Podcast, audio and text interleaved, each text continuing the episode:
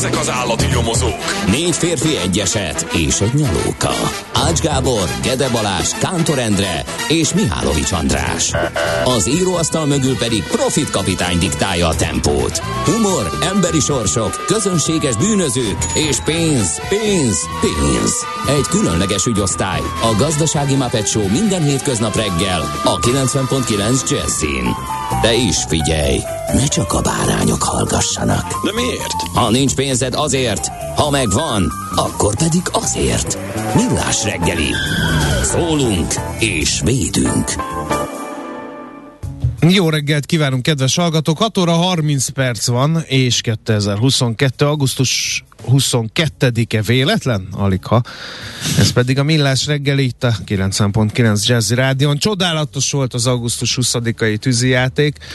Láttam, mondjon kaptunk akárki, róla gyönyörű mond, fotókat is. Mondjuk, igen. A, mondjon akárki akármit akar, én szerintem egy országnak egyszer egy évbe kerül, amibe kerül válság, amilyen válság, ilyen tűzijátékot kell rendeznie, szerintem. Két műsorvezetőt be kell mutassuk, mielőtt elszaladnának velünk a lovak. Az egyiket Ács Gábornak hívják, ha jól emlékszem. A másikat Mihálovics Andrásnak. Olyan régen találkoztunk, és...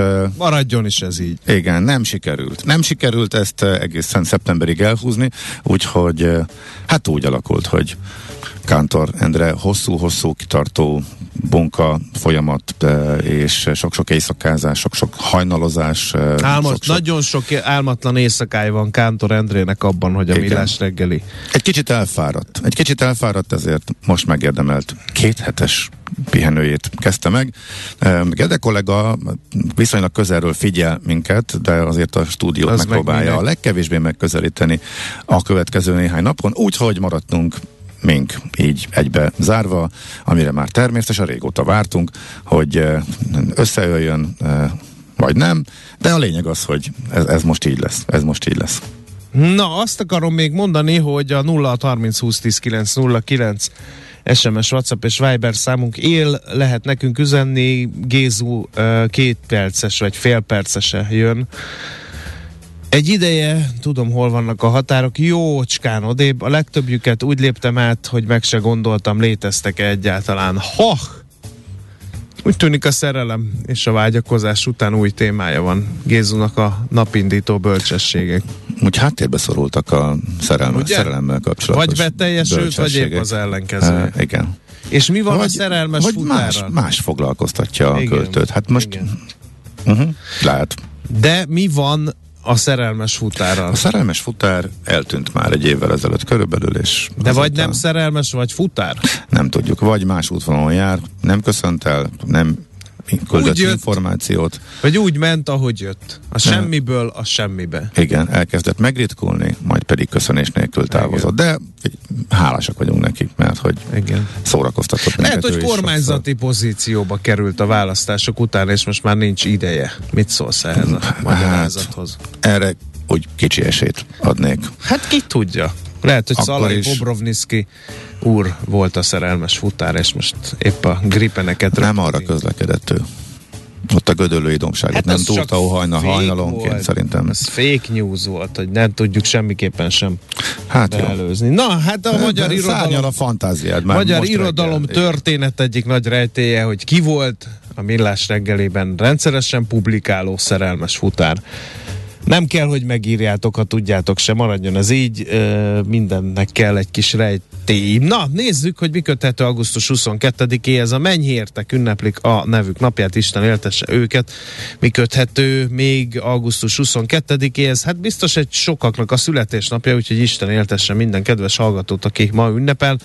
Egyébként 1485-ben eh, lezárult ezen a napon a rózsák háborúja méghozzá Lancaster ház győzelmével. Ki hitte volna, hogy sokáig tartott. Aztán Ács Gábor tele tömte nekem ismeretlen csatákkal. Ezek hát közé azt hittem, hogy a... komolyan mondom, pont azért, mert azt gondoltam, hogy mindegyikről fél órát fogsz beszélni, de hogy ismeretlen csata. Fogalmam ez, sincs. Önmagában a... ez, ez, így együtt, ez egy oximoronnak tűn nekem, most kicsit csalódtam benne. Fogalmam tehát... sincs ki az a, a Jan Tarnovski, Fogalmam sincs, mit kerestek a lengyelek Mold- Moldovába, És az Obertini csatáról pedig, hát most hallok először. Hát nem gondoltam. Pedig milyen szép Tehát, ábra van hozzá. Őszintén szólva, ekkor a tudásbeli hiányosságokra nem számítottam Én tőle sem. csataügyben, de akkor majd van, van utána ukrán neve is, ukránul a Pokutya melletti Obertin közelében lezajlott csata a moldvaiak és a lengyelek között. A moldvai parancsnok Petru Ráres fejedelem volt, és döntő vereséget szenvedett Jan Tarnowskival szemben. Hm. Itt állunk gatyára vetkezve természetesen. Nézzük a következményeket. Péter számára elvesett Pokupicie megszégyenülten térhetett vissza Moldvába, Krakóban viszont Tarnovskit a tömeg és a főpapok ünnepelték. Szerintem a neveket kivesszük, akkor bármit be lehet helyettesíteni, úgyhogy hát ennek utána kell olvasnom. Én azt sem tudtam, hogy a lengyelek összevésztek a moldvaiakkal, úgyhogy nagyon köszönöm ezt a felvilágosítást. Röppenjünk tehát tovább lányos zavaromba 1785. Második József király rendelete megszünteti az örökös jobbátság intézményét. Ez is egy fontos esemény, aztán megnyílt a Pesti Magyar Színház 1837-ben, később ez lett a Nemzeti Színház, illetve a Manchesteri repülőtéren volt egy repülő baleset, a British Air Tours 28-as járata kigyulladt a Manchesteri repülőtéren. Igen, ez egy charterjárat lett volna. Az így rájöttem a nevéből önállóan. Majdnem meg is kérdeztem, de mondom. ja, igen, de a British Airways-nek a charter leányvállalata volt, és egy Boeing 737-es. És Na, hát erről meg te tudsz. Régi szerencsétlenségek Ács Gábor tollából. De csak egy mondat, ugye ez azért izgalmas, mert messze nagyon komoly változások következtek. Eh, amit most látunk a gépeken, eh, üléskonfiguráció, vészkiáratok elhelyezése. Az nem olyan volt? Az, az nem olyan volt, és ugye itt, itt tényleg az történt, hogy eh, felszálláskor, ha jól emlékszem, akkor neki futáskor gyulladt ki hajtómű, és egy csomóan azért haltak meg, aztán az utasoknak nagyban harmada meghalt, a kétharmada túlélte, mert hogy füstmérgezést kaptak, és nem tudták gyorsan kiüríteni mm-hmm. a mhm. gépet, és akkor indultak be azok a változtatások, tervezték újra a gépeket, amelyik máig hatnak, és máig abból indul ki a tervezés. Nagyon sokat dolgoztak azon, hogy gyorsan lehessen hagyni a gépeket, ha bármiféle rendkívüli esemény történik. Ez tehát egy, ez utolsó ilyen jellegű komolyabb baleset volt, ha jól emlékszem, ezek tényleg 1985-ben ezen a napon történt Manchesterben. Na, milyen tanulságos történet. Nem hmm. gondoltam volna, hogy de az miért van, hogy baleset kell ahhoz, hogy valami változzék? Hát ez sajnos ez, ez sokszor így van, és nem csak a Igen, légi közlekedés tudom. területén, de ezt szokták így kiemelni, hogy tényleg ennek nagyon komoly hatásai és máig tartó hatásai. Ugye pozitív irányba, de hát igen, miért kellett ehhez? Hát, sok ártatlan embernek meghalnia, igen, ez utólag is mindig felmerül. Na nézzük meg, hát azt hiszem, hogy virágba borult a szomszéd szerkesztőség, miután 1862-ben milyen szép kerek születésnapja van Claude Debussy, francia zeneszerzőnek. Játszanak Claude-tól szerinted valamit a szomszédban? Biztos, biztos. Sokat. Aztán az angol beteg 1895-ben született Almási László Afrika kutató, milyen szép szerelmes filmet csináltak belőle, anélkül, hogy tudták volna, hogy Almási László uh, Rommel tábornoknak volt állítólag a kéme, mások szerint pedig kettős ügynök volt. Tehát ide is egy kicsit, oda is egy kicsit, csak hat kutathassa Afrikát. Kivethetné meg őt ezért. 1917 Johnny Lee Hooker, amerikai blues zenész. Ha Kántor itt lenne, milyen csörömpölés rendezne? Johnny Lee Hooker. Country, de nem, nem, nem blues, de. De blues, blues country, is? persze. Blues is? Igen. Uh-huh. Jó. Kár, hogy Bond most fáradt el szegény Johnny Lee Hooker-tel nem játszom John, sem. John, de, de, de betézheted, de... Hát Johnny Lee-nek is hívták, nézd már utána. Nem, sem. Nekem csak Johnny, ne, ezzel három évig szomszédunk Johnny volt. szerint. Jó, akkor biztos tudod. Oké. Okay. Bengő Gyula Jászai Mari díjas magyar színészre is emlékezhetünk, 1918-ban született. Aztán én nem tudom, hogy Milos Kopecki cseh színész a kórháza város szélénben mi volt, melyiket? Nem tudod. Nem. Ő melyik volt? Strassmayer doktor. Jaj. Ne hülyéskedj, nem tudod. Hát a legnagyobb arc, a legnagyobb király. Hát, Igen, és az a epés. A, kicsit a, a, a, legjobb, a legjobb karakter. Ki az, az a botos csávó, aki zenél is, és ilyen szintén orvost játszik, és szintén sorozat, és amerikai, és Dr. Ház. Dr. Háznak az előfutára volt szerintem Strossmayer így stílusban. Nem ő volt az, aki epés megjegyzésekkel bombázta. Zseniális karakter volt. Igen. De, Most el, már nekem is. Elvitte a hátán az egész Az a barkó, az megvan? Iszonyatos nagy őszbarkója volt, aha. és szódás üvegszem. De nem tudom, emlékszel rá, őről, őróla volt egy egész mesél a múlt Katona Csabával beszélgettünk, az ő egész pályafutása. Nagyon érdekes az ég, életútja, mert hogy kiváló színész volt, és ezt az egészen elképesztő jó karaktert alakította ebben a sorozatban. Hát bőrből, aki emlékezetes marad. Na, Tori Amos, amerikai zongorista, dalszerző, énekesnő ünnepli születésnapját 1963-as évjáratú nagy tíme a kalap levéve, zavartan gyűröget és áll, ugyanis kétszeres olimpiai bajnok magyar párbajtőr vívóról van szó, egy rendkívül szimpatikus figura. Verasztó Dávid, magyar úszót is köszöntjük, egészen elképesztően versenyzett a legutóbbi Európa-bajnokságon Rómában. És itt van a Szigetnek a fellépője Dua Lipa, aki azt írták a kritikák, hogy egészen zseniális koncertet adott, ellentétben Justin Bieberrel, aki playbackelt. Ez mind nem azért jutott el hozzám, mert én hosszantartó súlyos szabadságom alatt annyi hírt olvastam volna, hanem a gyerekeim mondták. Meg, akik nem voltak ott a szigeten, de igen. nem voltak ott a szigeten, de és egyébként Dua Lipát nagyon régóta hallgatják, úgyhogy lassan el kéne mindig beszélgetnem velük, hogy épp most mit hallgatnak, és akkor azt így jól értesültként kvázi uh, fiatalitás jegyében én itt ömlengenék róla. Azért az tényleg halálszórakoztat, hogy mennyivel jobban, jobban képben vagy zeneileg, Ugye? mióta a, a gyermekeid az aktuális popzene legfrissebb áramlatairól Olivia rodrigo se tudtál meglepni. És uh, nagyon hosszú ideje gondolkozom róla, hogy a Manneskintől is be kéne valamit tenni a repertoárban, mert képzeld el, hogy a Manneskin nekem is tetszik, és azon gondolkodom, hogy elmegyek a koncert koncertjükre. De hogy a lányokkal? Elképesztő. Hát természetesen, természetesen, de elképesztő jegyárak vannak. Manneskinre. Uh-huh.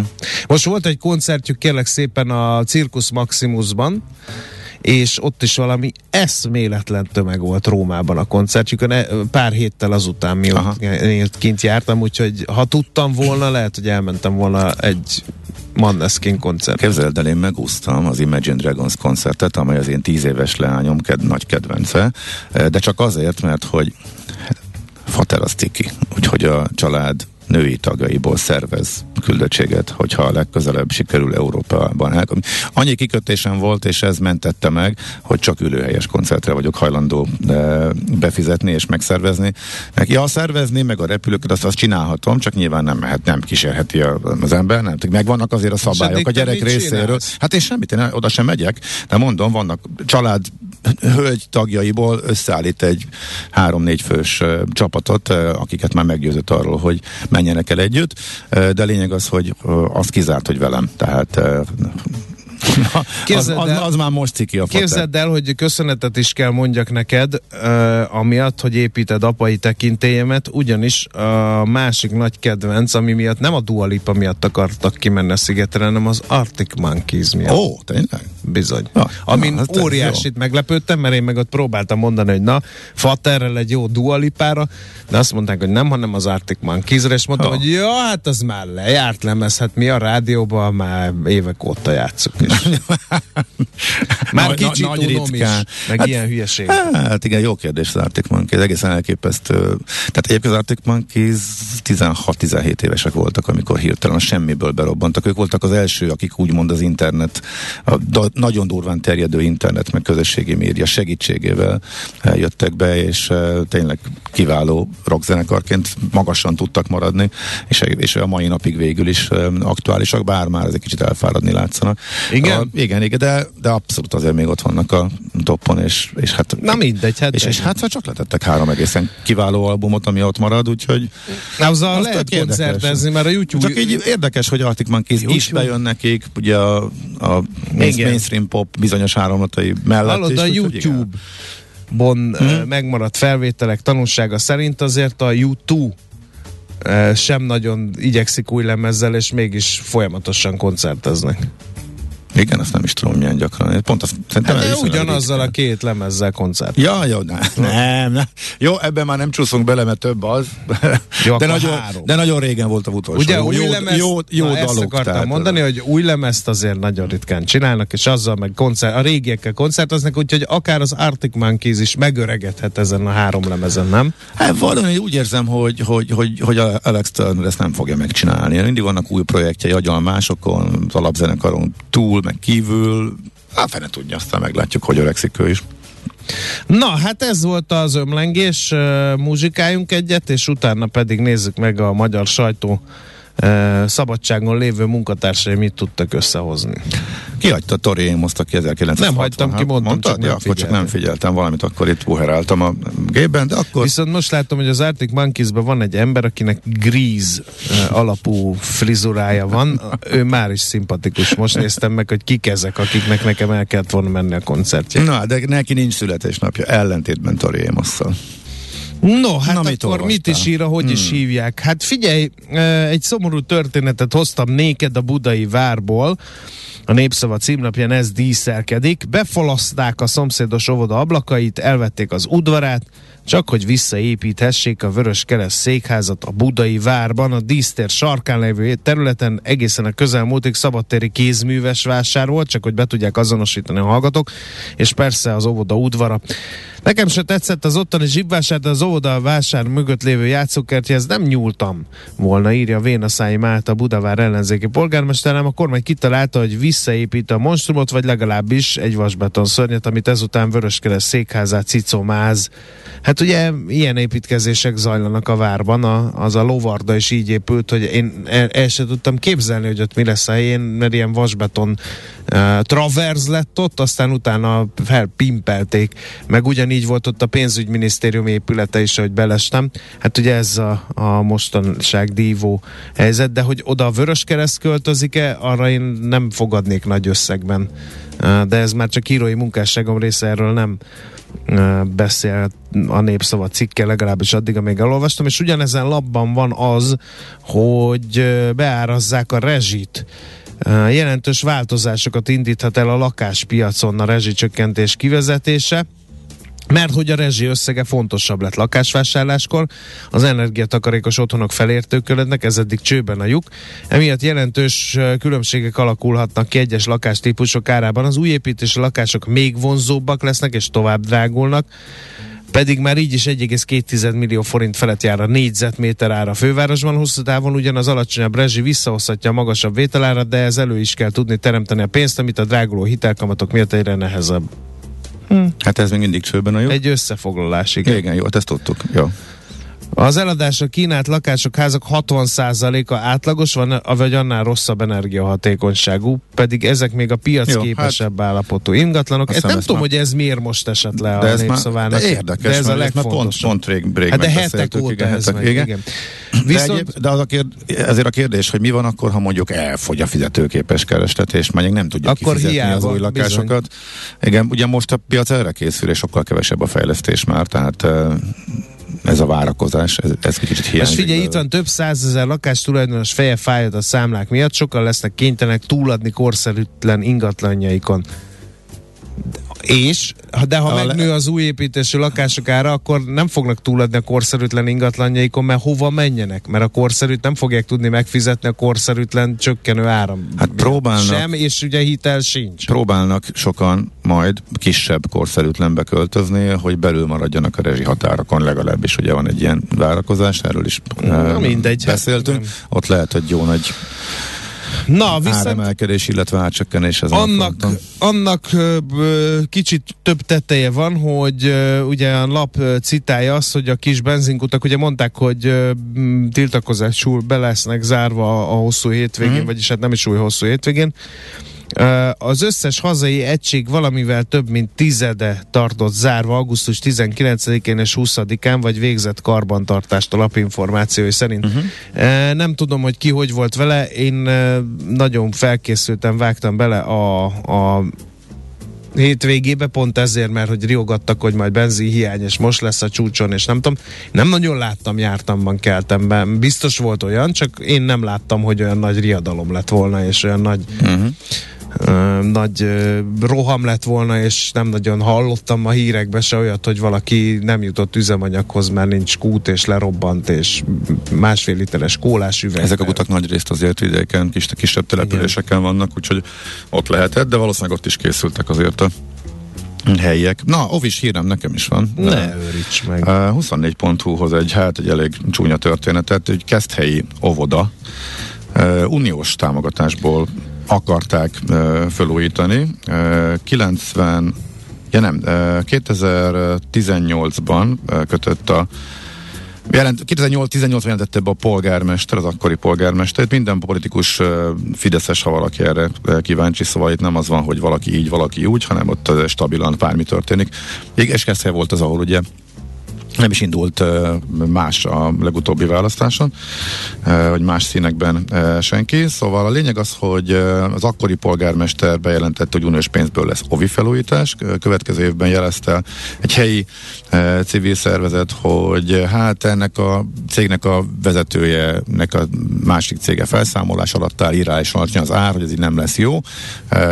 Ezzel nem nagyon foglalkoztak, és mostanra jutott odáig, hogy fel, megcsinálták háromnegyedébe, de mennyiségileg háromnegyedébe, ez a rengeteg hiba és minőségi problémák miatt inkább szakértői vélemények szerint 40%-os, úgyhogy lebontják az egészet, és megpróbálják visszaperelni a pénzt a kivitelezőtől, amelyik azóta már csődben van, és nagyon nehéz lesz visszaperelni, úgyhogy ennek a kacifántos történetét írja le a 24.hu, itt van egy csomó helyi politikus, de mondom a lényeg az, hogy amikor nagyon alacsony ár, a nagyon alacsony ár ár győz, akkor az elsőre jól hangzik, de ha mondjuk valaki alacsony árral mondjuk nem akart teljesíteni, vagy emiatt az egész projektet bedönti, akkor az nem feltétlenül jó. Hát, és nyilván az a háttere, hogy itt van nekem még összeforradások, az nincsen benne a cikkben. A végén biztosítják a lakókat, hogy máshogy azért az ovi problémákat megoldják, tehát lesz megfelelő mennyiségű óvodai hely, de ezt az épületet úgy tűnik, hogy már el kell e, dózerolni, amit e, újonnan tettek hozzá, e, azt egy az egybe, az annyira pocsék minőségben csinálták, hogy e, ott már csak a, a dózerolás jöhet.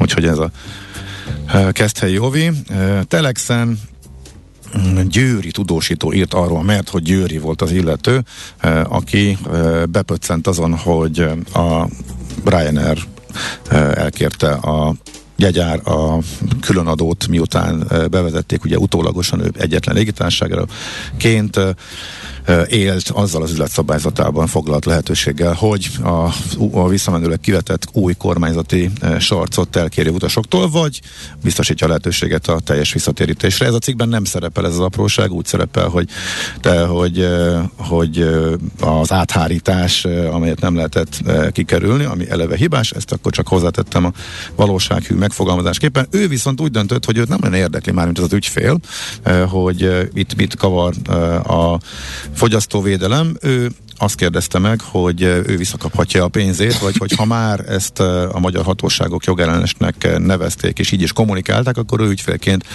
mit tehet. Választ nem kapott, hanem csak akkor, mikor kivetették a bírságot, akkor, mert akkor válaszoltak neki a kormányhivatalból, hogy kivetették a bírságot, majd pedig arra visszakérdezést, hogy jó, de engem, mint ügyfél ez hogyan érint, akkor az volt a válasz, hogy hát lehet pereskedni. Tehát, hogyha valakinek nem tetszik, akkor Hát ez így van. Ami egyébként teljesen normális, hogy így van. Ezt elő, előre ki lehetett találni, hogy így van. De ez hát is, ugye, ez is mutatja azért. közösségeket szoktak alapítani boldogabb történelmi fejlődési országokban és, és akkor tömegesen adnak be, és akkor még valamit ki tudnak uh, szenvedni a, a ilyen és ehhez hasonló igen, szolgáltatókból, csak, igen, csak, csak ennek nincsen divatja Magyarországon jogi oldalon sem, nem csak, hogy az összefogásban mondjuk ügyfelek. Hát oldal. lehet, hogy azért nem esetünkben, mert a jogászok egyöntetően azt mondták, hogy teljesen uh, jogszerű volt, amit a Ryanair csinált. Az, ja. az üzlet szabályában szereplő lehetőség alapján fölkínálta, hogy most akkor vagy levonjuk tőled, uh, vagy elállsz a utazástól, és akkor visszakapod a teljes uh-huh. árat. Én is elálltam, és visszakaptam a teljes árat, ami uh, volt nekem. Tehát uh, ez egy kicsit olyan furcsa ez az egész uh, cikk, de tényleg volt, aki úgy gondolta, hogy majd ebből, majd ő, ha, ha már itt megy az, az izmozás, összekeverték a kormányzati, a kommunikációs szintű izmozást azzal, hogy egyénre lebontva ebből esetleg vissza le, lehet-e élni a visszatérítés lehetőségével, vagy hogy meg lehet-e fogni a légitárságot erről az oldalról. Na mindegy, ez egy telex, telex cikk volt. Jézusom, most ránéztem az órára. Akkor viszont gyorsan tőzsdézünk, átugorjuk a zenéket. Hol zárt?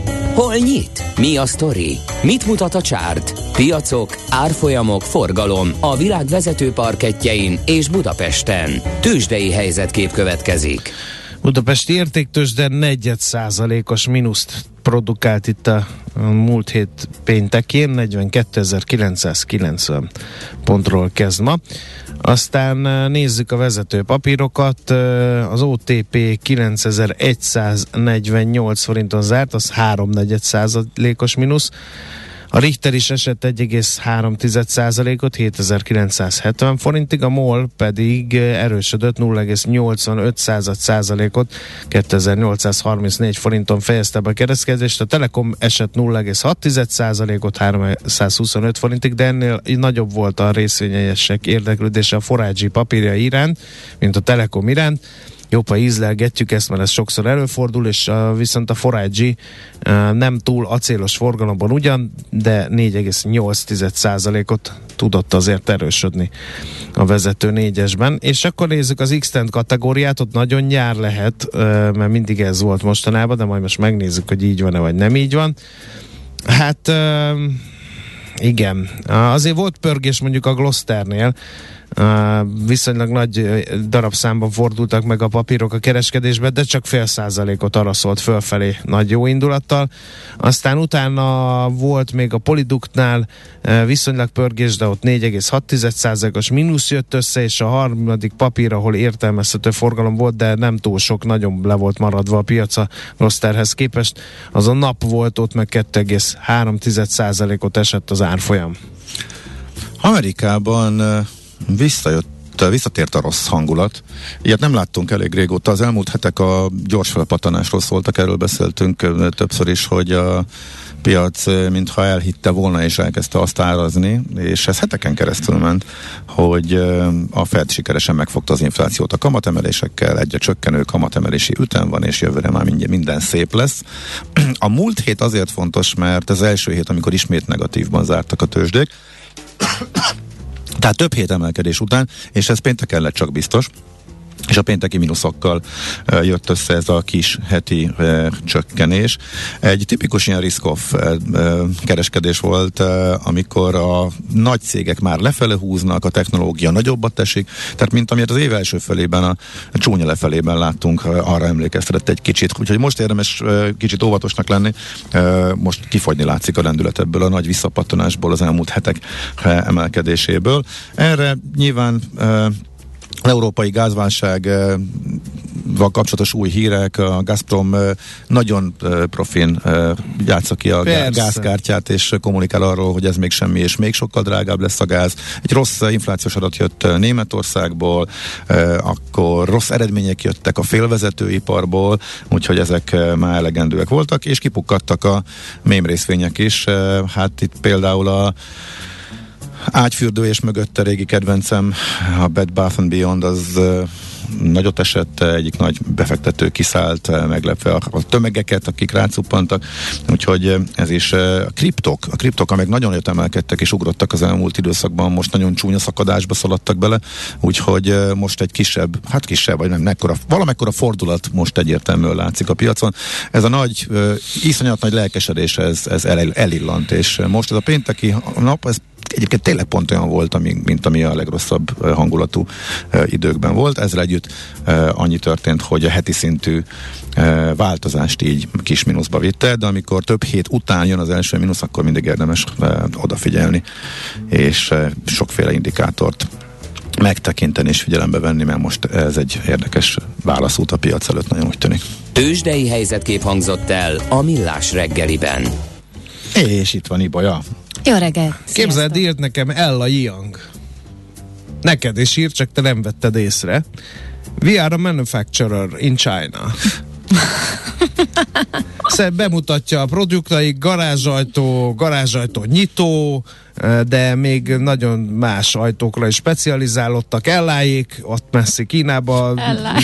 Nehéz ipari ajtók, tűzzáró ajtók, gyorsan záródó, legördülő ajtók, stb. Ez stb. magy- magyarul írja? Nem, angolul szinkrontolmácsolok éppen, uh-huh. úgyhogy dicsérjél meg. Azt a... E, Ne, ne hezitáljunk, azonnal, azonnal értesítsük el a Jiangot, ha van kérdésünk. És micsoda marketing. Megírta, és már be is olvastad. Tehát aki unatkozik, és éppen mindenféle ajtót, az forduljon hozzám egy három és fél százalékos közvetítési díjjel.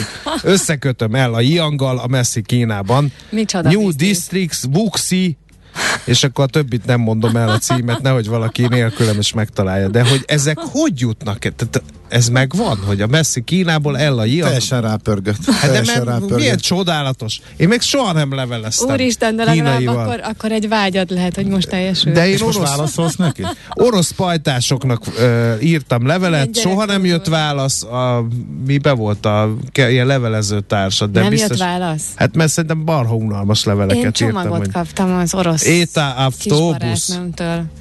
meg ilyeneket. Mindenki, nekem is volt. Kaptam egy szovjet levelező Szerintem ez partnert. kötelezően Ez kötelező volt. Egy-egyen jobbat kapott oroszból, Igen. aki. Egy gyönyörű lány írt nekem. É, Tessék. Buharából. nekem nem ez maradt meg, nekem az maradt meg, Az milyen most sokat volt érne, ha a csoki. felelevenítenéd a buharai kapcsolatot, csak mondom, viccelj. hát ha tudnál földgáz szerezni minékünk onnan a keresztül. Ugye az Üzbegisztán, és Ki de tudja, akkor ugye szovjet, szovjet, szovjet kislány volt. Hát, Igen. Egyszer szerintem válaszoltam neki, kínkeservesen két hét alatt oroszul megírtam egy levelet.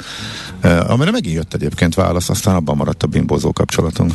Hát ilyen ez. Én csokit kaptam. Tényleg? Én semmit, válasz se, valószínűleg azért, mert az orosz nyelvkönyvből kimásolt mondatokból ollóztam össze a levelet, mert oroszul természetesen Úristen, nem ez mindenkinek megvolt. Hát hogy a viharban nem? Azért, mert lehetett volna menni ártyekbe, ha nagyon jó De most De miért csináltuk? Kötelező volt? Mert arra már nem emlékszem. Biztos, hogy kötelező Mondom, volt. egy-egyen jobbat kapta, Én így ne- lettem kettes oroszban. Aha. Ez De lehet. én eleve, volt én, eleve, én eleve ötös voltam oroszból, akkor minek írtam? Na hát ezt már nem fogjuk Mert te felvételizni akartál oroszból, biztos azért.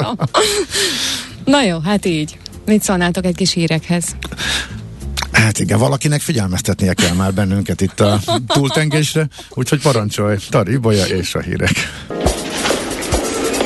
A reggeli rohanásban könnyű szemtől szembe kerülni egy túl szépnek tűnő ajánlattal. Az eredmény krétával körberajzolt tetemes összeg.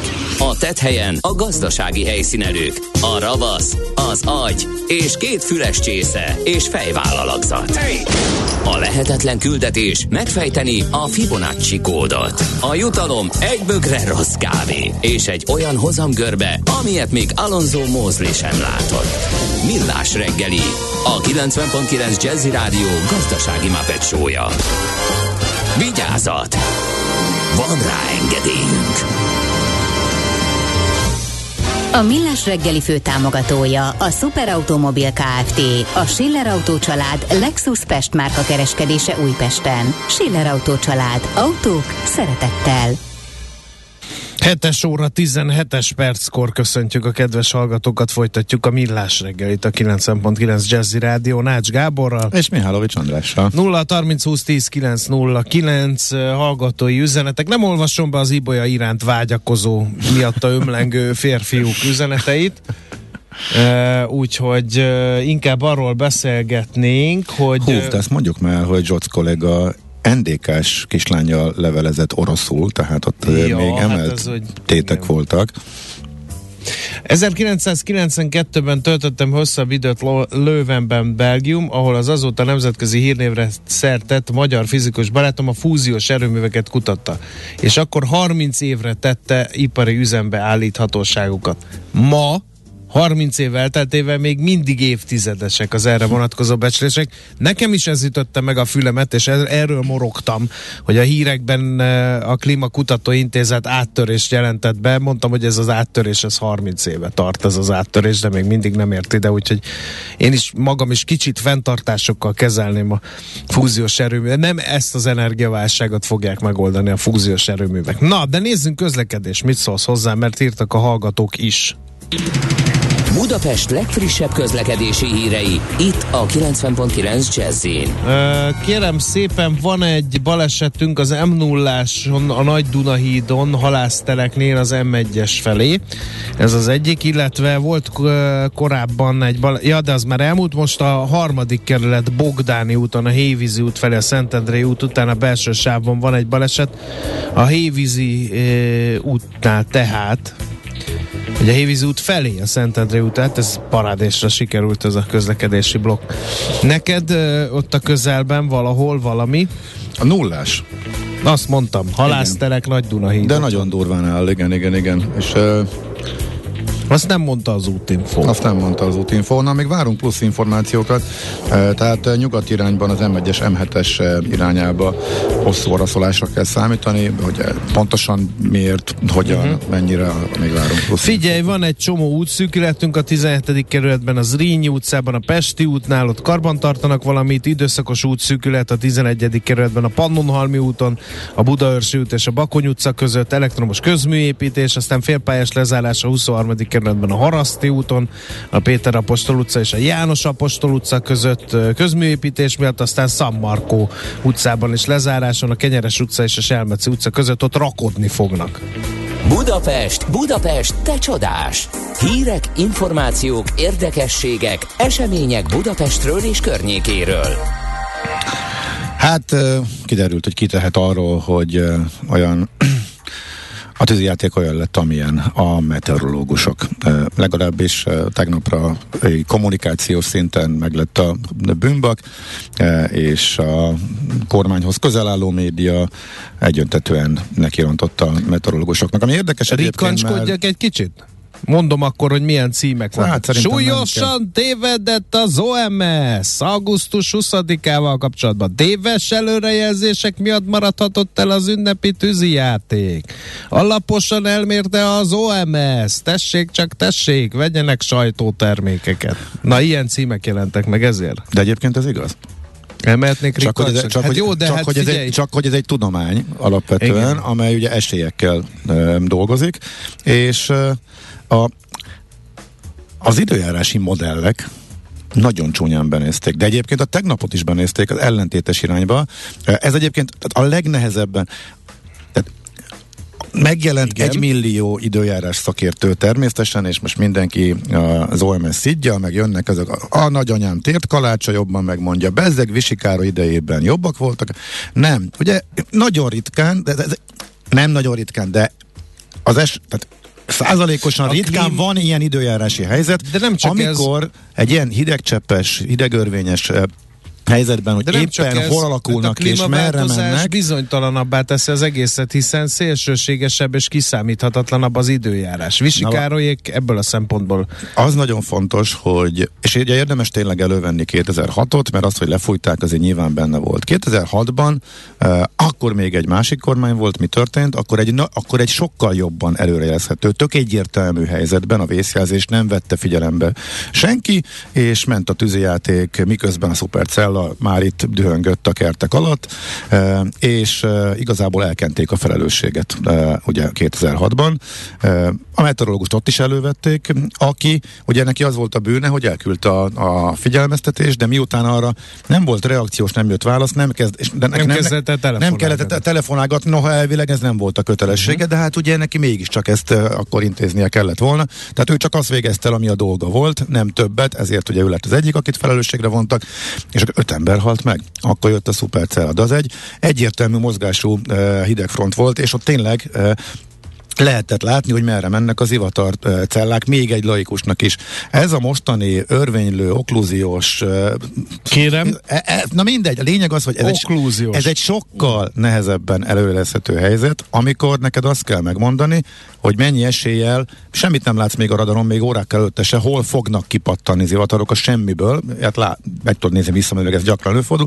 Ez az egyik legnehezebben előrezhető időjárási helyzet, és délig dönteni kellett. Az baromi nagy különbség különbség, hogy 2006-ban este 6-kor elverte a Balatont, este 7-kor elverte Székesfehérvárt, pontosan látszott, hogy merre jönnek a cellák, pontosan egyértelmű volt, hogy telibe kapja Budapestet, és nem Szerintem pedig semmi. a sajtónak az a feladata, hogy Várjál. oknyomozó módon kiderítse, hogy kinek a kottájából játszik az OMS. Jó, oké, be, csak a mondatot befejezve, itt délelőtt kellett megmondaniuk, hogy hol pattannak, és Budapesten mennyi az esély, hogy kipattannak záporok, zivatarok este. És azt mondták, hogy nagy.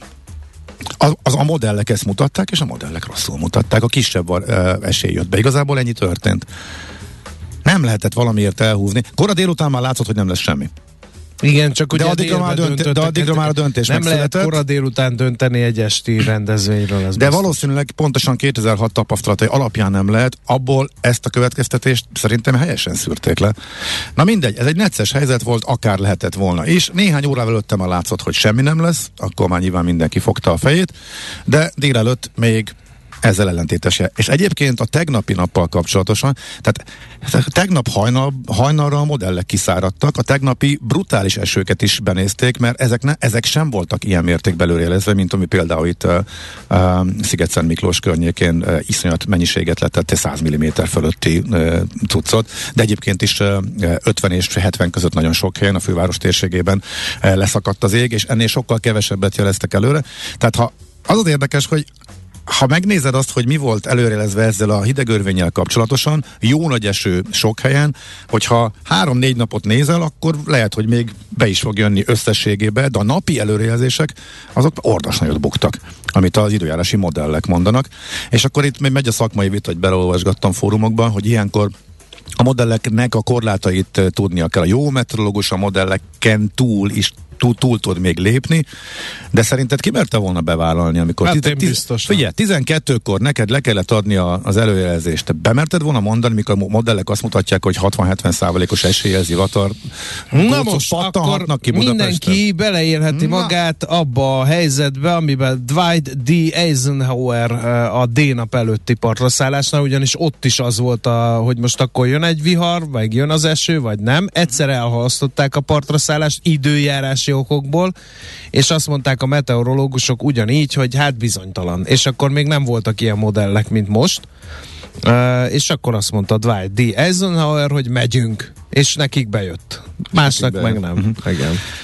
Szóval az eredmény... Most is azt az írja eredmény- nekem, itt van kint, hogy zivatar várható a kis tabletemen. Per pillanat a Balatonnál szakad az eső, nyugaton szakad az eső, egy góc bejött, és éppen most Békés Csabát veri agyon, és megy Szeged, Szeged felé, de éppen Budapest környékén meg nem, majd meglátjuk, hogy milyen lesz a csapadékeloszlás. Az egész ország kapott, tehát olyan már nincs, hogy szárazon maradt volna terület, Eh, tehát a négy napos előrejelzések most a hideg örvény előtt azok, ha úgy veszed, bejöttek, de a nagyon rövid távúak meg félrementek, igazából ennyi történt. Sok emberek nagyon kellemetlen volt, de hát nem tudom. Talán talán még mindig jobb. Én ezt mondom, menjünk már biztosra, leszórakozzunk mások testi épségével. Tényleg. Én ezt, én... igen, én is azt mondom, Igen. hogy ha, ha volt rá, tényleg ennyi esély volt rá, utána megváltozott. Az egy jó kérdés, hogy mikor kell ezt eldönteni, mert tényleg délután 2-3 körül már más döntés születhetett volna, addigra szépen kiszáradt a légkör, és átfordultak a modellek is a frissít, új e, frissítésekben, és akkor meg lett volna tartva, és mindenki boldog mm-hmm. lett volna. Na de hát ennyi idő meg kell, tehát nem lehet utolsó. Igen. Hát nem tudom. Nehéz Na, ügy. inkább beszéljünk a bérletekről. Már jövő szombattól utazhatunk a szeptemberi helyközi bérletekkel, örömhírt közölt Vitézi Dávid a közösségi oldalon. A zavartalan tanévkezdet miatt van erre szükség. Arra kérte ő a vasúti és közúti közlekedési szolgáltatókat, hogy augusztus 27-től már fogadják el a szeptemberre érvényes havi és első félhavi bérleteket, mert hogy rengeteg diák indul az iskolába, közülük sokan ingáznak, nem csak a járatokon lesz több utas a pénztáraknál vagy az automatáknál is sorok várhatna, várhatóak, hogy jegyet bérletet válthassanak.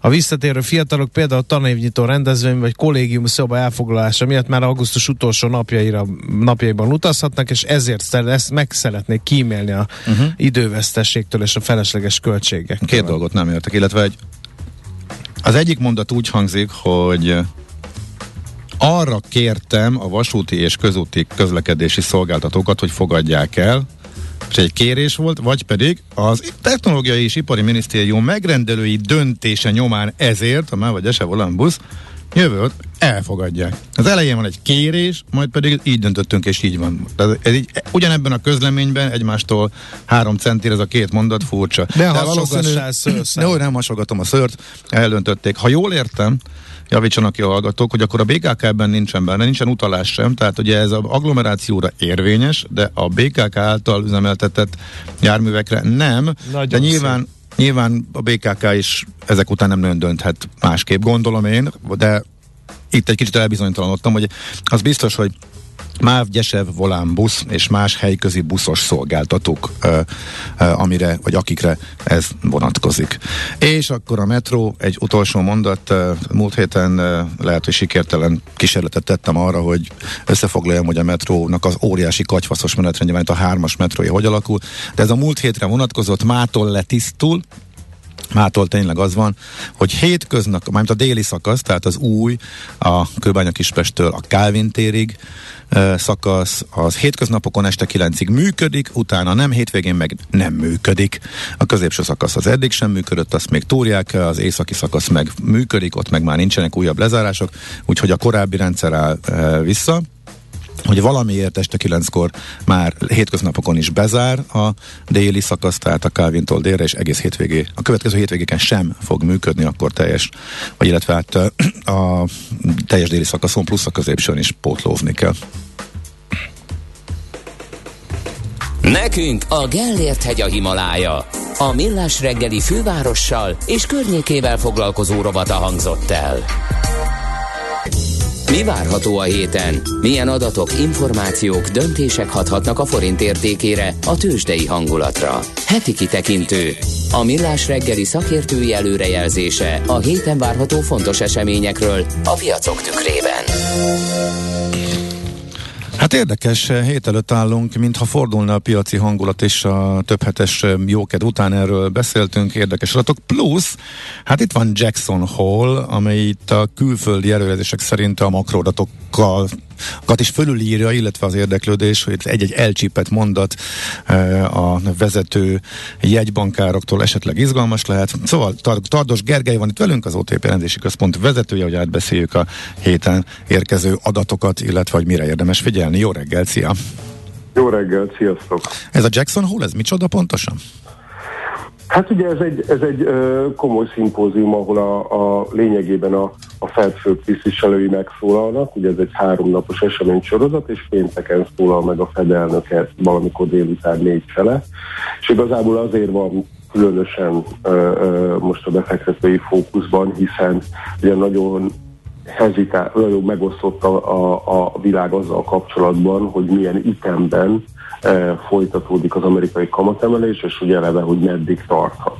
Ugye az előbbi a rövid távú jelentőségű kérdés, ott igazából az, hogy 50 vagy 75 pontnyi emelés következhet, és ebből a tekintetben az az irányozó, mit is gondolnak a, a, a jegybankárok arról, hogy ugye az inflációban a már látott megindult csökkenés, az egy tartós folyamat, vagy csak átmeneti a hosszú távú, vagy így gondolom a középtávú kilátásokat az ide az befolyás, hogy meddig kell emelni a kamatot. Ez olyan szempontból fontos, hogy a mostani beárazott, hát valahol ilyen 4% alatt végződő amerikai kamatemelési ciklus, ez figyelembe véve azt, hogy most volt az inflációban, az történelmi összevetésben egy viszonylag alacsony érték, de mindenki attól tart, hogy hát nem tudom, tehát a piac egy része attól tart, hogyha az infláció az el is kezd csökkenni, de lassabban, mint ahogy mondjuk a várakozásokban szerepel, akkor ugye a Fed nem, nem állhat meg 4% e, alatt, hanem lényegesen akár feljebb kell emelni a kamatot, és ugye ez akkor feljebb szólná a hozamokat,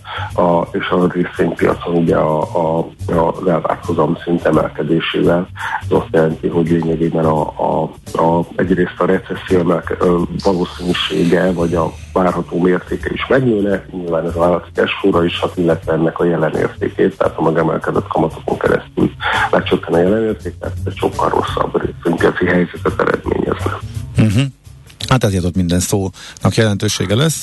Európában az Európai Központi Bank jegyzőkönyve tűnik érdekesnek. Ugye a Fed jegyzőkönyvekről gyakran beszéltünk, az LKB jegyzőkönyvek nem, eddig talán nem voltak annyira középpontban. Hát ugye úgy, tehát lényegében lesarkítva ugyanez a kérdés Európában is, tehát ugye azért az európai kamat csúcsra beárazott mérték az sokkal alacsonyabb, mint az USA-ban, tehát ilyen másfél százalék körüli csúcs tetőzhet a, a, a kamatszint de ebben komoly szerepe van annak, hogy azért a, amerikai meg az európai gazdasági problémák mérték az nem, hát nem összehasonlítható. Ugye az USA-ban lényegében arról beszélünk, hogy, hogy nagyon elszaladt az infláció, és emiatt a, a jegybank addig emeli a kamatot, amíg ezt meg nem fogja. És az a kérdés, hogy ez a megemelt kamatszint, ez mondjuk okoz a recessziót, ugye a technikai már túl vagyunk, de hogy mondjuk egy igazi komoly mély recessziót okoz-e, vagy pedig, vagy pedig meg megúszható ez egy ilyen lassulásos, tartalmilag egy lassulásos történettel. Ugye Európában ehhez képest ugye az elszálló gázállak, tehát itt most arról beszélünk, hogy, hogy mondjuk amíg az USA-ban ilyen a másfél mondjuk kétszeresén a korábbi időszaknak a gázárahoz képest Európában a 15-20-szorosa, és hogyha így elkezdjük számolgatni, hogy ki mennyit költ energiára, akkor egy egészen hihetetlen értékek jönnek ki, és ez ugye a, a, ez a fajta a energia kínálati sok, ez ugye azért problémás, mert egyrészt az inflációt meglöki, e, ugye ezt látjuk Európában, e, miközben az USA-ban már tetőzött az infláció, Európában ez, ezt nem mondhatjuk el. A, a másik oldalról viszont ugye az van, hogy elképesztően megnöveli a, a gazdaságon lévő recessziós nyomást. És hogy igazából itt ugye a jegybankok már eldöntötték azt, hogy, azt, hogy ők megfogják ezt az inflációt, akármi is az ára, és hát igazából ilyen szempontból kérdéses az, az LKB jegyzőkönyve is, hogy, hogy hogyan értékelik a gazdasági folyamatokat, ö, ö, ö, hogyan gondolkodnak a, az inflációs kilátásokról. Tehát hogyan gondolkodhatnak? Előrejelzésszerűen. Hát ugye nem mindegy. Tehát, hogy itt igazából az infláció, inflációval az a kérdés, ugye most azt látjuk, hogy borzasztó magasan van. De ugye ezért lényegében egy, egy, egy normális esetben ez egy ilyen felfaló infláció olyan szempontból, ugye, hogy, hogy csinál egy, egy komoly ö, ö, csökkenést a, a vissza, tehát visszaesést a fogyasztásban, és ezen keresztül ugye a, a, a belső, tehát a nem energiárak, meg élelmiszerárak által generált inflációt azt meg megeszi. És ilyenkor a jegybankoknak ugye ezeken a sokkokon sokkal inkább át kell nézni, mint akkor, amikor mondjuk az történik, hogy az inflációs várakozások felépülése az egy ilyen öngerjesztő folyamatot vált ki. És igazából ugye Európában sokkal inkább úgy tűnik, hogy ez az infláció, ez egy nem egy ilyen önfenntartó infláció, egyszerűen azért, mert hogy a, a, a belső keresletet sokkal jobban erodálja a a, a, az energiár emelkedés, és igazából ezért van az, hogy sokkal alacsonyabb kamaton is elkezdhet uh-huh. a, a, az európai rendszer, és ugye itt, itt, itt alapvetően azt uh-huh. gondolom, hogy ez, ez, tehát, hogy a, a, a, ez az, ami, az az, ami ilyen jegybanki szempontból érdekes. Aki így követi a jegybanki politikát, annak egy dolog eszébe jut, és én ezt ilyen baráti társaságban felvetődött már többször, és én gondoltam, hogy hogy veled is szembesítem, ez pedig az, hogy ugye a jegybankok az elmúlt évtizedben rengeteg pénzt nyomtatva próbálták kirángatni az ilyen-olyan válságból a világ nagy gazdaságait. Ugye már akkor figyelmeztetett mindenki, hogy a pénzteremtés inflációt is teremt egyben, ez be is köszöntött, de mi van a, azzal az elmélettel, mi szerint ez nem biztos, hogy olyan rossz dolog, mert hogy ezt a rengeteg pénzt egy részét most idézőjelbe téve visszaszedi a piacról az infláció, ezért azért a jegybankok nem nagyon tapossák egymás sarkát, hogy úgy nagyon-nagyon durván megfékezzék ezt az inflációt. Ebben lehet valami logika legalább? Én, én azt gondolom, hogy talán ha, ha, ha még egy faktort hozzáteszünk, akkor, akkor válik még igazán érthetőbb, hogy mennyire bonyolult a dolog. Ugye itt alapvetően nem csak a megteremtett pénzekről van szó, hanem, hanem van még egy olyan tényező, ami, ami befolyásolni szokta a jegybankokat, ez ugye az államadóság szint. Egyszerűen azért, mert hogy a világ legdrágább gazdasági eseménye az az államcsőd, és nyilván, hogyha magas az államadóság, akkor ez elég könnyen kialakulhat. És igazából ugye a, a jegybanki, hát így mondom, hogy döntési függvényben az első dolog, amit, hát, hogy is mondjam, tehát, a, a, tehát az, hogy ne legyen államcsőd, ugye a másik az, hogy, az, hogy ne legyen pénzügyi stabilitási probléma, e, és aztán bizonyos szempontból ilyen, ilyen kvázi luxus cikként az egész döntési folyamatnak a tetején ott van, hogyha az előző kezd adott, akkor figyeljünk már oda mondjuk az inflációra is. Uh-huh. És hogy, hogy egyszerűen a, a, például amikor az LKB-t kérdeztétek, ugye elindult az egész, tehát kiderült, hogy magas az infláció, elindultak föl a kamatok, az LKB, e, a piac elkezdte bárazni, hogy akkor mondjuk az USA mondjuk felmegy 4% fölé kamatban, az LKB meg fölmegy 3-ig, és akkor utána jött az, hogy valaki föltette a kezét, hogy fiúk a, az a olasz államadóság átlagos kamatszintje 200, vagy 2% a mostani 10 éves hozamszint 4%, hogyha ez átmegy ott a kamat egyenlegbe, akkor lehet, hogy az olasz olaszoknak mondjuk tudom én, ez, ez többletadóság teherben a GDP 4-5 százalékát is eredményezheti, és akkor ugye az történt, hogy hát jól van, akkor, akkor igazából lehet, hogy mégsem megyünk olyan sokáig, és akkor ilyen piaci, tehát hogy oda kell figyelni a periféria államadóságára is. Uh-huh. Tehát, hogy, hogy én, én azért azt gondolom, hogy a, a, ez a tehát ez a, ez a kihelyezett likviditásnak az infláció generáló hatása, ez egy, ez egy kérdéses történet. Ugye erre sokan figyelmeztettek, mindenki ettől félt, nagyon sokáig nem lett semmi. E, és, és ugye az, hogy most, ebb, most, most látunk egy nagy inflációs cuccot, ez nem biztos, hogy, hogy, hogy összefüggésben van azzal a, a nagyon sok pénzzel, ami, ami, ami kihelyezésre került. E, nyilván egyébként, tehát hogy, hogy ugye ez azért csorgott át így a közvetlen banki likviditásból elég sok, sok helyre, tehát ne, nehéz lenne a mellettében, hogy nem lehet ennek e, hatása a magas inflációban, de azért alapvetően egy, egy nagyon erős ilyen, ilyen tehát hogy, hogy, hogy, hogy egy ilyen kínálat oldali energia meg élelmiszer áros inflációs sokkot látunk ami meg, ami meg azért nem. Tehát, hogy a, így mondom, hogy, hogy szerintem az, amit most látunk, az, az, az legfeljebb áttételesen kapcsolódhat ehhez a dologhoz, de az, hogy a monetáris politika azért elég óvatosan reagál, abban szerintem ezekben az, ezeknek az mhm. államadóság uh-huh. szinteknek nagyon komoly szerepe van. A bizalmi indexekről még beszéljünk, mert az meg egy nagyon fontos indikátor, hogy maguk a gazdasági szereplők, mert az oké, okay, hogy a jegybankok mit várnak, meg mit lépnek, meg mit gondolnak a valóságról, de a bizalmi indexek indexek meg, meg azért azt mutatják, hogy a gazdasági élet szereplői, akik végül is csinálják a makrogazdasági folyamatokat, na ők hogy állnak a kérdésekhez? Ezekben milyen várakozásaitok vannak? Beszerzési menedzser index, fogyasztói bizalomindex, stb. stb. Hát ugye a héten, tehát most egyébként ma, ma jönnek a, ezek a szokásos market indexek, most ez, tehát az S&P Global Indexről beszélünk, ugye ez, a, ez az új neve.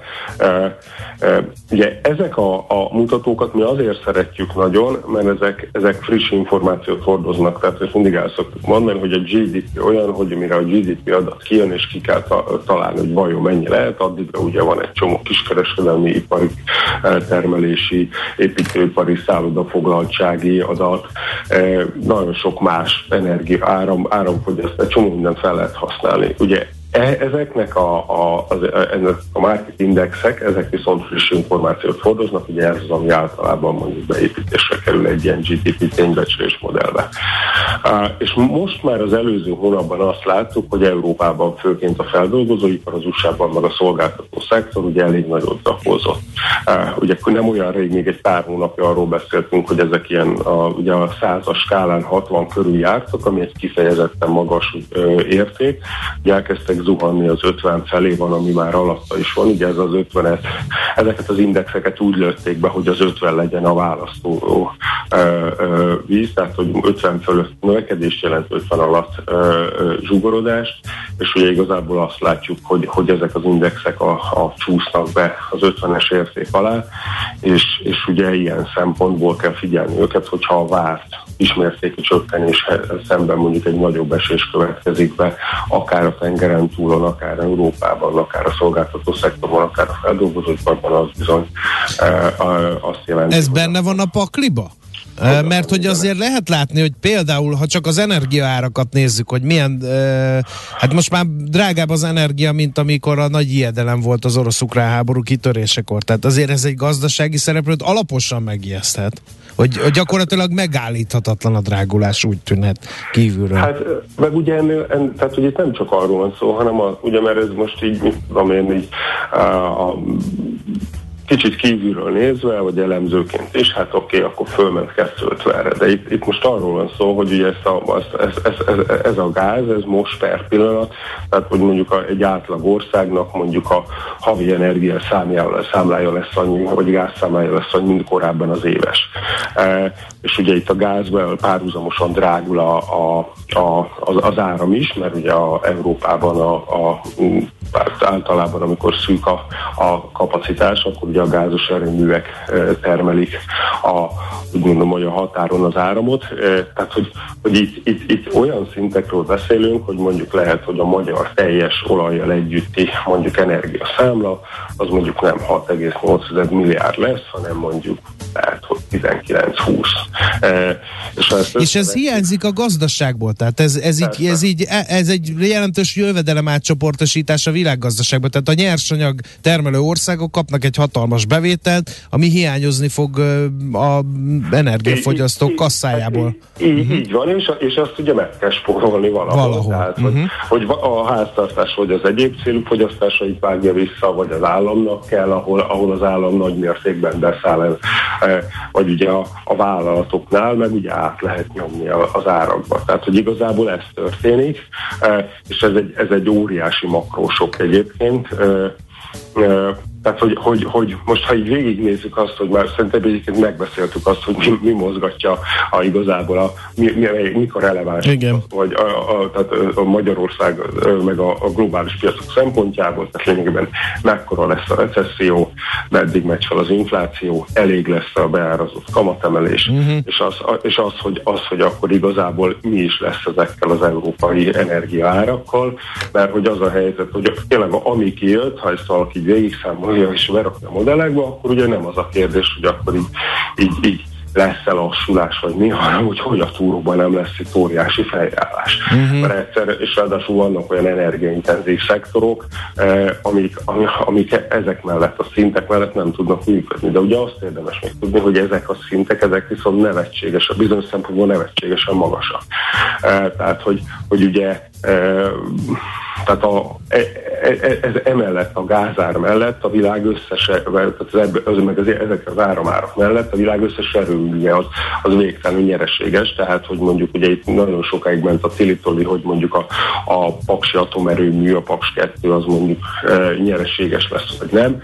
Most emellett az árszint mellett mondjuk a, a, a tervezett e, all-in, all költségnek ez a mostani árszint a sokszoros. Tehát emellett mindenféle működő erőmű, az egy, az egy ami nem gázzal megy nyilván, tehát az, egy, az, az, az elképesztő mennyiségű cashflow tud termelni. Tehát, hogy, hogy vagy, vagy ez a, emellett, tehát, hogy mondjuk a mostani árszint az mondjuk 6-7-szer annyi, mint hogyha valaki LNG-t hozna be Európába, csak ugye most nem tud annyit behozni, mert nincs annyi hajó, meg nincs annyi terminál. Tehát, hogy ez, ez, ez, ez szinte biztos, hogy átmenetileg ilyen magas, csak rövid távon ez most az elviselhetőség határán bőven túl van. Uh-huh. Oké, okay. hát ezt is csak fölfüggeszteni tudjuk. Hogy szoktad mondani, András? Mármint ezt a beszélgetést. Kiteszünk három pontot, folytatása következik. Oké, okay. nagyon izgalmas. Nagyon szépen köszönjük a felvilágosítást. Szép napot, jó munkát! Tehát jó hetet mindenkinek, sziasztok! Köszi, szia, szia! Tardos Gergelyel, az OTP rendezési központ vezetőjével eh, beszélgettünk, és ugye végén csak kiukadtunk oda, hogy eh, a magas eh, energiaárak, ami egy végig egy politikai játszma tart magasan háborúhoz kapcsolódóan, és az oroszok elemi érdeke, hogy minél magasabbra tolják, és eddig sikeresek kérdés, ebben. Kérdés hogy ez meddig tart, és mikor zuhan vissza, azt, bedöntheti teljesen azt, azt nem tudom, Oroszországon belül szintén ilyen brutális teljesen elszállt az olaj és a gázára, vagy ott lent tartják, hiszen helyben van a kitermelés. Hát nyilván lent tartják, persze. Igen. Tehát egy országon belül teljesen más stru- Ott lehet politikát csinálni belőle, persze. a, akár a világpiaci folyamatok ellenére is. Na kezditek már belátni, mit kavar az USA az EU kárára, vagy még mindig konteónak tartjátok? Igen.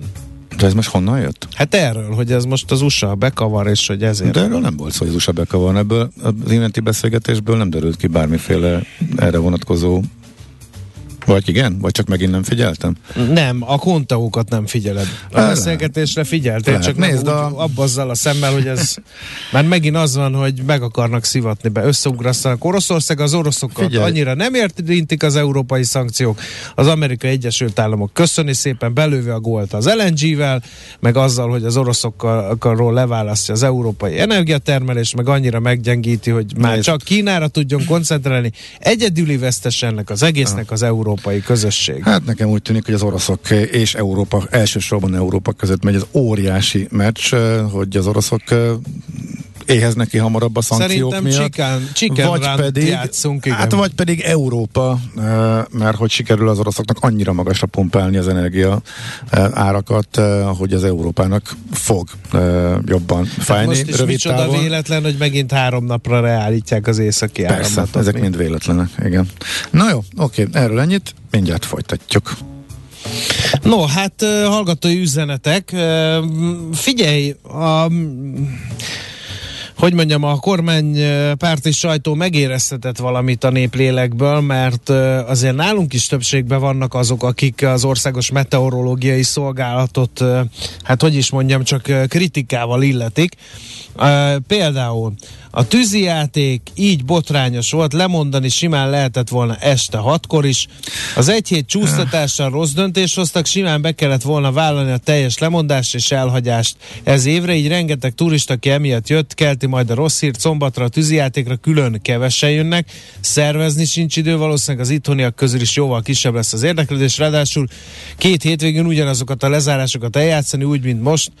Hát, De nézd, az este hatos Igen. lemondás azért nehéz, mert nagyon sokan nagyon messziről jönnek, és az, hogy te most elindulsz, vagy nem indulsz el, sokan tényleg, té- tényleg nagyon sokan vannak, több tízezren, akik egy évben egyszer jönnek Budapestre, és nekik nem lehetett este hatkor át, na szóval nagyon-nagyon nehéz ez. aztán Az előrejelzés az tényleg azt mutatta Mindenki- a modellek délelőtt, hogy, és hogy az egyén komoly esély van zivatarokra.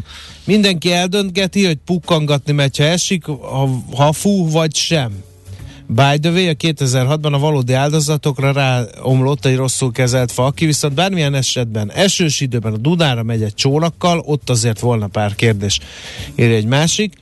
A, hallgató, aztán itt van azért, hogy az OMS nem tudja megmondani 13.30-kor, hogy milyen idő lesz aznap este, politikától függetlenül gáz. Még ezt Ne, ne, ne, bocs, ez, ez, ez, ez komplet hülyeség. Ez egy szakma. Tehát e- amikor egy laikus megmondja, esélyeket tud megmondani. De itt van ez És is, hogy- hogy... még extra mérő drónokat is bevetettek, mire használják a szuperszámítógépüket, és az ezüst jodidos rakéták, azzal már Fehérvárnál ki lehetett volna csavarni az esőt a felhőkből. De még, nem, az volt a kérdés, hogy berobban-e a légkör, vagy nem robban be, amikor bárhol lehetnek nagyon nagy pusztító erejű viharok is.